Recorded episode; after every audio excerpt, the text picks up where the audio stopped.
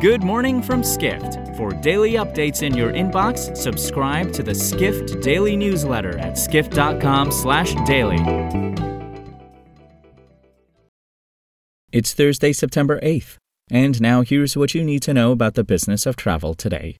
The European Commission is considering designating companies such as Google and Booking.com as gatekeepers to ensure fair competition in hotel bookings. But executive editor Dennis Schaal writes in his five takeaways from a recent Commission report that such a label for Booking.com could potentially have minimal impact on online travel.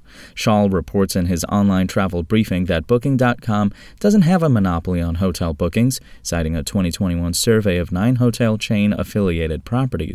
Only 24% of their sales come from online travel agencies. In addition, Schaal writes banning wide and narrow rate parity provisions, which prevents hotels from offering lower rates on their own websites than they give online travel agencies, has had little impact on competition over the past few years. The Commission found that Austria and Belgium banning the two forms of hotel rate parity didn't lead to major changes in how hotels distribute their rooms. Next, the ongoing war in Ukraine has absolutely decimated tourism in the country, but Asia editor Peden Doma Bhutia reports the country is slowly seeing a rebound in domestic tourism. Mariana Oleskiv, chairperson at the State Agency for Tourism Development of Ukraine, said that travelers are gradually coming back to Ukrainian cities. Oleskiv, who will speak at the Skift Global Forum in New York this month, added that Ukrainians are visiting domestic destinations not considered to be under threat from Russian attacks.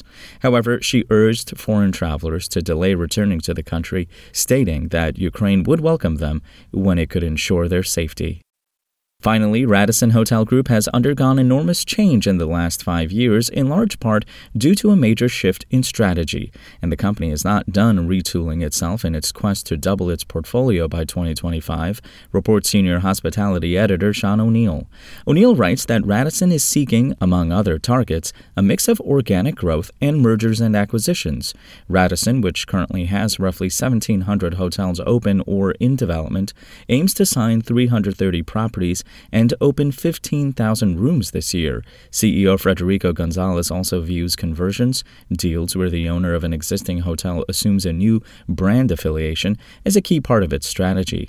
Radisson has taken steps to simplify brand conversion for hotel owners, a trend likely to continue with rising interest rates and construction costs complicating hotel construction. For more travel stories and deep dives into the latest trends, head to skift.com.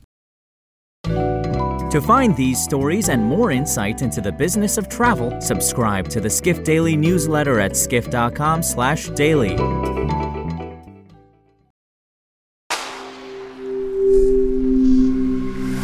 Spoken Layer